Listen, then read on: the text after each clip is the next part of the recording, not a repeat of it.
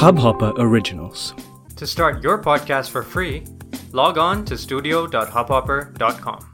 आदाब है दोस्तों ये है प्रोग्राम हमारे तुम्हारे खत। और आज रक्षाबंधन के मौके पर बड़ा ही खास खत है एक दीदी का अपने भाइयों के नाम। लेकिन ये खत वैसा बिल्कुल भी नहीं है जैसा आप सोच रहे हैं। तो सुनिए पढ़ रही हूँ मैं अनुपमा। हे ब्रोज!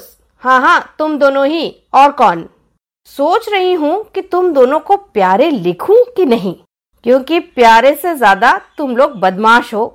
और सुनो, ये चिट्ठी कोई सेंटिमेंटल टाइप की चिट्ठी नहीं है तो इमोशनल होने की कोई ज़रूरत नहीं है। मैं तो आज वो सब कहने वाली हूँ जो तुम लोग बड़ी ढिठाई से करते थे और मेरा फ़ायदा उठाते थे।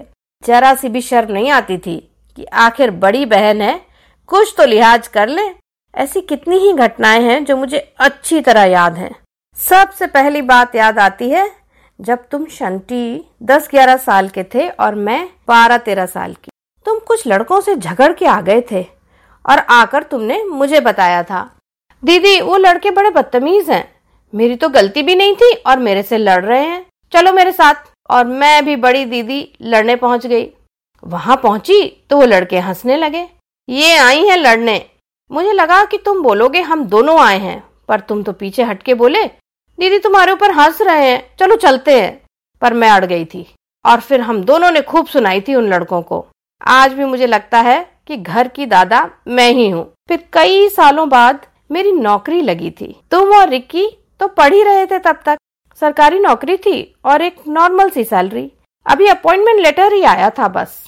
ना नौकरी ज्वाइन करी थी, ना ही ऑफ़िस पहुँची थी। सैलरी मिलने का तो सवाल ही नहीं था। तुम दोनों मेरे भाई लोग गए और एक वीडियो गेम सिस्टम ले आए, जिसकी कीमत मेरी सैलरी से भी ज़्यादा थी। दुकानदार को तुमने कह दिया कि दीदी देगी, और उस जमाने में दुकानदार ऐसी बातों के लिए मान जाया करते थे। मेरा मन आया था, दुष्ट कहीं के?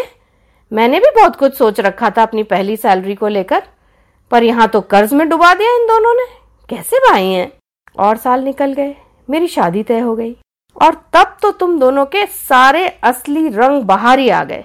शादी के दिन पास आ रहे थे और मैं थोड़ी इमोशनल हो रही थी। लग रहा था अब ये घर छोड़कर जाना होगा वगैरह। एक दिन बड़ा भावुक होकर मैंने कहा, यार, मैं तो अब यहाँ से चली जाऊँगी। और मैं उम्मीद कर रही थी कि हम भाई बहन के बीच में बात होगी कि हाँ दीदी, बड़ा खाली खाली लगेगा।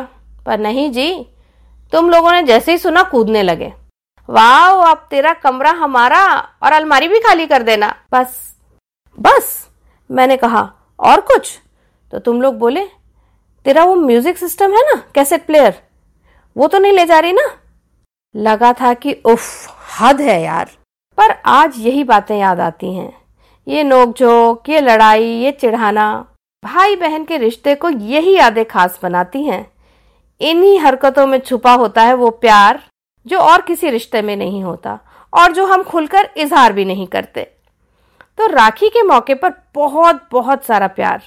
याद तो रोज करती हूँ, पर इस मौके पर तुम लोगों से लड़ लड़ कर गिफ्ट लेना बड़ा याद आता है।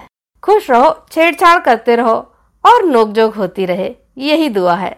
बहुत सारा प्यार, दीदी। तो कैसा लगा हमारा यह खत? आगे भी सुनते रहिए हमारा प्रोग्राम, हमारे तुम्हारे खत। आप अपना फीडबैक हमें ज़रूर दीजिए। आप इसी एपिसोड पर हमारे को कमेंट डाल सकते हैं, या फिर आप अपना फीडबैक दे सकते हैं make happy foundation at Gmail dot com पर। तो मैं हूँ अनुपमा, और अब के लिए बाय बाय शबा खैर। इस हब हॉपर ओरिजिनल को सुनने के लिए आपका शुक्रिया। अगर आप भी अपना पॉडकास्ट लॉन्च करना चाहते हैं तो हब हॉपर स्टूडियो वेबसाइट पे रजिस्टर करें और एक मिनट के अंदर अंदर अपना खुद का पॉडकास्ट लॉन्च करें। यही नहीं स्टूडियो देता है आपको पूरी आज़ादी कहीं भी, कभी भी अपना पॉडकास्ट लॉन्च करने की सिर्फ़ तीन आसान स्टेप्स में। तो साथ में अपना पॉडकास्ट शुरू करने के लिए तैयार just hop on Hubhopper simply content